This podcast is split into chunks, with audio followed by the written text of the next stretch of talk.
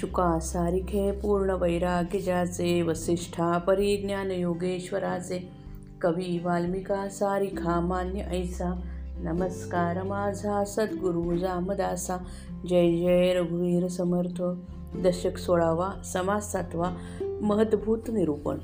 पृथ्वीचे मूळ पाणी पाण्याचे मूळ अग्नी अग्नीचे मूळ वायू तसेच वायूंचे मूळ अंतरात्मा होय. अंतरात्मा म्हणजे परब्रह्मातील प्रथम स्फुरण होय. त्याच्यापासून तीन गुण झाले. त्यांच्यापासून पंचभूते झाली. त्यापैकी आकाश हे मुख्य आहे. झालेल्या सर्व वस्तूंमध्ये अंतरात्मा सर्वात वडील किंवा मोठा असल्याने तो खऱ्या अर्थाने महद्भूत आहे. अंतरात्मा अत्यंत सूक्ष्म व चपळ असल्याने तो येतो जातो तरी दिसत नाही. वेदश्रुतींना त्याचे रूप कळत नाही. तो पिंड आणि ब्रह्मांड व्यापून राहतो. मानवी शरीरात तोच विलसतो. विवेकी पुरुषाला तो जगदांतरी अनुभवास येतो. इंद्रियांचे सारे व्यापार तोच चालवतो. प्रपंच व परमार्थ तोच करतो. माणसाचे सर्व व्यवहार त्याच्या योगानेच घडतात. विश्वातील सर्व व्यापार तोच घडवून आणतो. तो मोठा बहुरूपी आहे. अनेक देहात तो नटतो. देहात्मयोगाने सारे अनुभव येतात. त्यांच्या पलीकडे निर्विकारी परब्रह्म आहे. स्थूला स्थूलात स्त्री पुरुष असा भेद असतो. सूक्ष्मात असा भेद नसतो. द्वैत इच्छा मुळात झाली. तिच्यातून सर्व विश्व प्रकट झाले. पिंडातील आत्मा ओळखावा पिंडावरून ब्रह्मांड ओळखावे प्रचितीने प्रचिती घ्यावी. श्रीराम समर्थ पृथ्वीचे मूळ जीवन जीवनाचे मूळ अग्न अग्नीचे मूळ पवन मागा निरोपिले श्रीराम. आता ऐका पवनाचे मूळ तो हा अंतरात्माची केवळ अत्यंतची चंचळ सकळांमध्ये श्रीराम. तो येतो जातो दिसेना स्थिर होऊन बैसेना. ज्या ज्याचे रूप अनुमानेना वेदश्रुतीसी श्रीराम. मुळी मुळीचे स्फूर्ण तेची अंतरात्म्याचे लक्षण. जगदेश्वरापासून त्रिगुण पुढे झाले श्रीराम. त्रिगुणापासून झाली भूते पावली दशेते त्या भूतांचे स्वरूप ते विवेके ओळखावे श्रीराम. त्यामध्ये मुख्य आकाश चौभूतांमध्ये विशेष.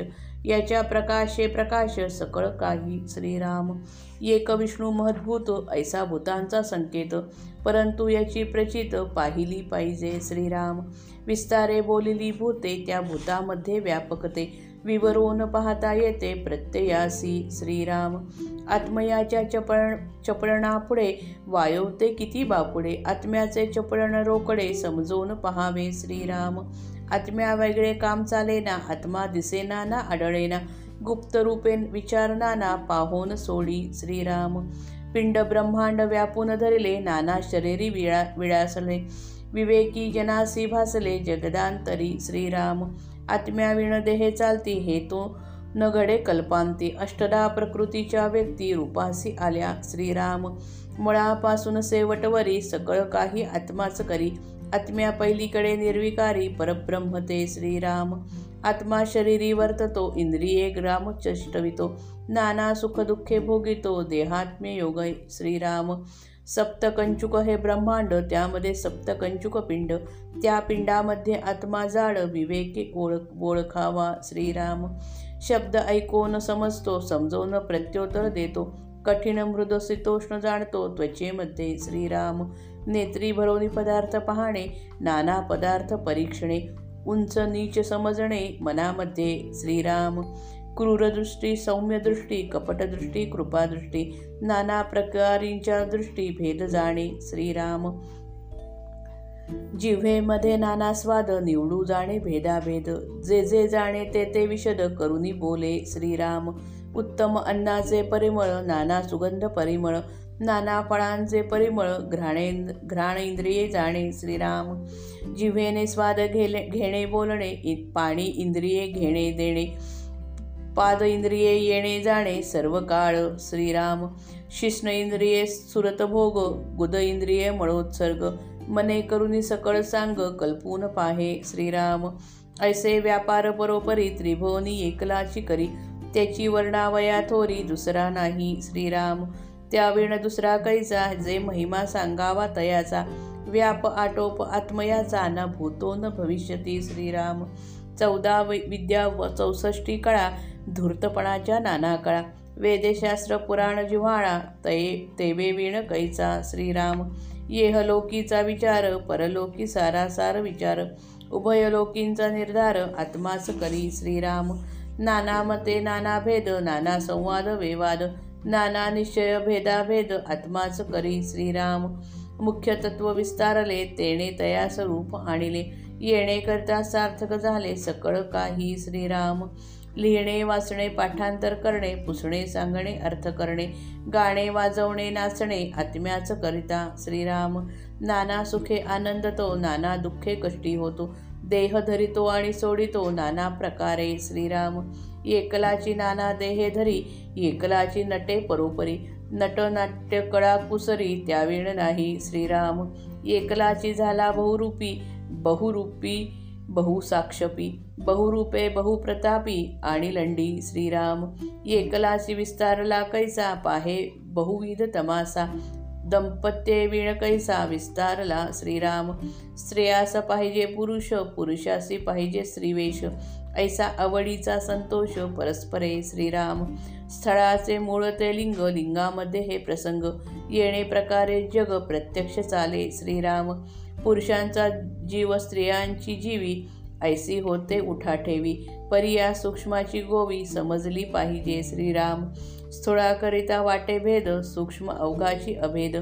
ऐसे बोलणे निरोध प्रत्यय आले श्रीराम. बायकोने बायकोस भोगले ऐसे नाही का ऐसे नाही की घडले. बायकोस अंतरी लागले ध्यान पुरुषाचे श्रीराम. स्त्रीसी पुरुष पुरुषास वधू ऐसा आहे हा संबंधू. या कारणे सूक्ष्म संवादो सूक्ष्मीच आहे श्रीराम. पुरुष इच्छेमध्ये प्रकृती प्रकृतीमध्ये पुरुष व्यक्ती. प्रकृती पुरुष बोलती येणे न्याये श्रीराम. पिंडावरून ब्रह्मांड पावे प्रचितीने प्रचितीस घ्यावे. उमजे ना तरी उमजावे विवर विवरो श्रीराम. द्वैत इच्छा होते मुळी तरी ते आले भूमंडळी. भूमंडळी आणि मुळी रुजू पहावे श्रीराम. येथे येथे मोठा झाला साक्षेप फिटला श्रोतयांचा आक्षेप. जे प्रकृती पुरुषाचे रूप निवडून गेले श्रीराम. एक परब्रह्म तेवढे निश्चळ बाकीचे सर्व ते चंचळ म्हणजे विकारी म्हणजेच बदलणारे होय. निश्चळामध्ये बदलण्याच्या क्रियेला जो आरंभ झाला तो प्रथम स्फुरणाने झाला. तो स्फुरणरूप संकल्प हेच अंतरात्म्याचे शुद्ध स्वरूप होय. सर्वात वडील भूत म्हणून त्यास महद्भूत म्हणतात. भूत म्हणजे झालेले. पृथ्वीचे मूळ पाणी पाण्याचे मूळ अग्नी अग्नीचे मूळ वायू हे मागे सांगून झाले. आता मायू आता वायूचे मूळ ऐका. अंतरात्मा हा वायूचे मूळ आहे. तो सर्व सगुणांमध्ये सर्व सगुणांमध्ये तो चंचळ आहे. अंतरात्मा येतो व जातो पण तो दिसत नाही. तो कधी स्थिर होऊन बसत नाही. वेदश्रुतींना त्याच्या रूपाची कल्पना करता येत नाही. मूळ परब्रह्मामध्ये अगदी जे पहिले स्फुरण झाले तेच अंतरात्म्याचे लक्षण होय. तोच जगदीश्वर असून त्याच्यापासून पुढे तीन गुण झाले. तीन गुणांपासून पंचभूते झाली आणि पुढे त्यांना स्पष्ट किंवा व्यक्त दे दशा आली. पंचभूतांचे व्यक्त आणि अव्यक्त स्वरूप विवेकाने ओळखावे. पंचभूतांमध्ये आकाश मुख्य आहे. बाकीच्या चार भूतांपेक्षा आकाश काहीतरी विशेष आहे. त्याच्या प्रकाशाने इतर सर्व काही प्रकाश पावते. सर्व भूतांमध्ये एक विष्णू हे महद्भूत आहे अशी सर्व भूतांची खूण आहे. परंतु याचा अर्थ काय? ते स्वानुभवाने पाहिले पाहिजे. सर्व भूतांमध्ये परमश्रेष्ठ असणारा अंतरात्मा पिंड ब्रह्मांडाचा सारा कारभार घडवून आणतो. विश्वाला जीवन देणारे चैतन्य म्हणजे अंतरात्मा होय. मानवी मानवी जीवनात जे जे काही अनुभव असते ज्या ज्या काही खटपटी होतात त्यांची प्रेरणा अंतरात्म्यातूनच येते. पूर्वी पंचभूतांचे विस्ताराने वर्णन केले. त्यांच्यामध्ये कोणते मूळ तत्व व्यापून आहे हे विवरून पहावे. म्हणजे अंतरात्म्याचा प्रत्यय येतो. अंतरात्मा अत्यंत सूक्ष्म आणि चपळ आहे. गतिमान आहे. त्याच्या तुलनेने वायूचे चपळपण उडे उणे पडते. अंतरात्म्याचे चपळपण प्रत्यक्ष अनुभवाने समजून घ्यावे. आत्म्याशिवाय कोणतेही कार्य घडत नाही पण अंतरात्मा कोठे दिसत नाही किंवा आढळत नाही तो स्वतः गुप्त राहून अनेक प्रकारचे विचार करतो. पिंडात तसेच ब्रह्मांडात तो व्यापून राहिलेला आहे. अनेक प्रकारच्या देहात त्याचा विलास आढळतो. आत्मानात्म विवेकी पुरुषांना जगाच्या अंतर्यामी तो अनुभवास येतो. आत्म्याशिवाय देह चालणे कधी शक्यच नाही. अष्टधा प्रकृतीमध्ये असणारे अव्यक्त घटक म्हणजे पंचभूते आणि तीन गुण. त्यांना अंतरात्म्यामुळे व्यक्तरूप प्राप्त होते. अगदी मुळापासून ते थेट अखेरपर्यंत जे जे काही होत जाते ते सर्व काही अंतरात्माच घडवून आणतो. या अंतरात्म्याच्या पलीकडे निर्विकार असे परब्रह्म आहे. अंतरात्मा देहात राहतो आणि सर्व इंद्रियांना चेतना देतो. देहाशी संबंध आल्याने अनेक प्रकारची सुखदुःखे तो भोगतो. ब्रह्मांड सप्तकंचुकाने वेढलेले आहे. तसेच पिंड देखील सप्तकंचुकाने वेढलेले आहे. पिंडामध्ये असणारा अतिसूक्ष्म अंतरात्मा विवेकाने ओळखावा. शब्द ऐकला की आत्म्यास त्याचा अर्थ समजतो. अर्थ समजून तो त्याचे उत्तर देतो. त्वचेच्या द्वारा आत्मा मऊ कठीण थंड गरम जाणतो. डोळ्यात भरून आत्मा पदार्थ पाहतो. अनेक वस्तूंची परीक्षा करतो. भारी आणि हलकी मनाने समजतो. क्रूर सौम्य कपट कृपा असे नाना प्रकारचे दृष्टीभेद आत्माच जाणतो. जिभेने तो अनेक प्रकारचे स्वाद ओळखतो व त्यांच्यातील कमी जास्त भेद व अभेद दोन्ही जाणतो. त्याचप्रमाणे इतर जे जे जाणतो ते ते स्पष्ट करून सांगतो. नाकाने तोच आत्मा उत्तम अन्नाचे सुगंध जाणतो. त्याचप्रमाणे इतर सुगंध आणि फळांचे सुगंध तो नाकाने ओळखतो. जिभेने स्वाद घेणे आणि बोलणे हातांनी देणे व घेणे पायांनी सदैव येणे व जाणे जननेंद्रियाने कामसुख भोगणे गुदाने मलोत्सर्ग करणे मनाने सर्व सांग कल्पना करून पाहणे असे नाना प्रकारचे व्यापार त्रिभुव त्रिभुवनामध्ये हा एकटा अंतरात्माच करतो. त्याचा महिमा वर्णन करण्यास त्याच्यासारखा दुसरा कोणीच नाही. ज्याचा महिमा सांगता येईल असा अंतरात्म्याखेरीज जगात दुसरा कोणी नाही. अंतरात्म्याचा विस्तार आणि त्याची कार्यशक्ती आजपर्यंत कधी झाली नाही आणि पुढे कधी होणार नाही अशी अद्वितीय आहे. चौदा विद्या चौसष्ट कला चतुरपणाच्या अनेक कला वेदशास्त्र पुराणे यांचे रहस्य या सर्व गोष्टी अंतरात्म्यामुळे हस्तगत होऊ शकतात. या जगातील आचार परमार्थातील सारासार विचार प्रपंच व परमार्थ या दोन्ही दोन्हींचे निश्चित ज्ञान अंतरात्माच करून देतो.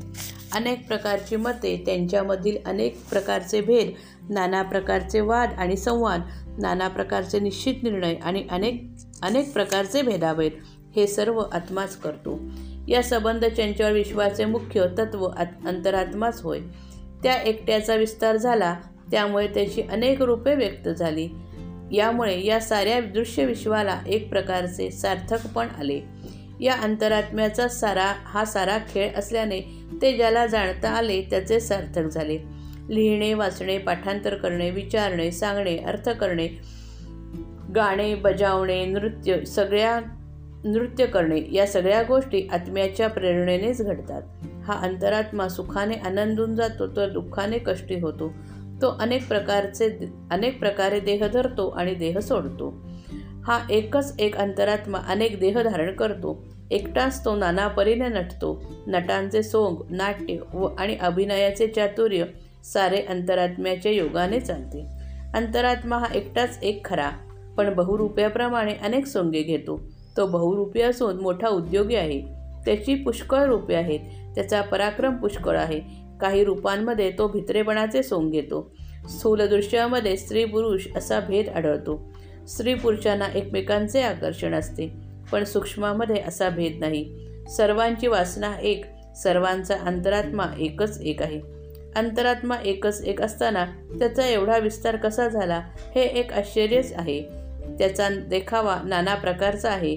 दाम्पत्य नसून अंतरात्म्याचे कुटुंब केवढे तरी विस्तारले. स्त्रीला पुरुष हवासा वाटतो पुरुषाला स्त्री हवीशी वाटते. एकमेकांच्या परस्पर आवडींमध्ये एकमेकांना संतोष वाटतो.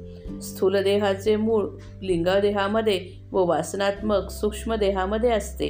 तेथील वासनेप्रमाणे पुरुष देह किंवा स्त्री देह प्राप्त होतो. याप्रमाणे जग प्रत्यक्ष चाललेले आहे. पुरुषांचा तो जीव आणि स्त्रियांची ती जीवी असे अज्ञानी लोक चुकीचे बोलतात. पण पुरुष देह किंवा स्त्री देह येणे हे सूक्ष्मदेहाच्या गुंतागुंतीवर अवलंबून असते हे ध्यानात ठेवावे. स्थूलदेहा स्थूलामध्ये हा भेद दिसतो. खरा परंतु सूक्ष्मामध्ये असा भेद मुळीच नाही. तेथे सगळा अभेद आहे हे बोलणे निश्चितपणाने अनुभवास येणारे आहे. स्त्रीने स्त्रीचा उपभोग घेतला असे काही कधी घडत नाही. स्त्रीला मनात पुरुषाचे ध्यान लागते. स्त्रीला पुरुष आणि पुरुषाला स्त्री हवी असा हा संबंध आहे. या कारणाने या संबंधांची सूक्ष्म प्रक्रिया सूक्ष्म देहातच सापडते. पुरुषाच्या इच्छेमध्ये प्रकृतीची अभिव्यक्ती आणि प्रकृतीच्या विकासामध्ये पुरुषाची अभिव्यक्ती असा हा परस्पर अभेद्य संबंध आहे. या न्यायानेच प्रकृती पुरुष असे लोक म्हणतात. आपल्या पिंडरचनेवरून ब्रह्मांड रचना समजून घ्यावी. पिंडांच्या बाबतीतील प्रचितीवरून ब्रह्मांडाच्या बाबतीत प्रचिती घ्यावी. हे ध्यानात येत नसेल तर वारंवार विवरण करून समजून घ्यावे. द्वैत इच्छा अगदी मुळात झाली तेथून ती दृश्यात पृथ्वीवर आली. येथील द्वैत इच्छा आणि अगदी मूळ द्वैत इच्छा या दोन्हीचा मेळ घालावा. प्रकृती व पुरुष यांचे नीट स्वरूप यांचे स्वरूप नीटपणे व स्पष्टपणे कळले की श्रोत्यांच्या शंकांचे समाधान झाले. हे एक मोठे काम झाले असे म्हणायला हरकत नाही. श्रीराम जय राम जय जय राम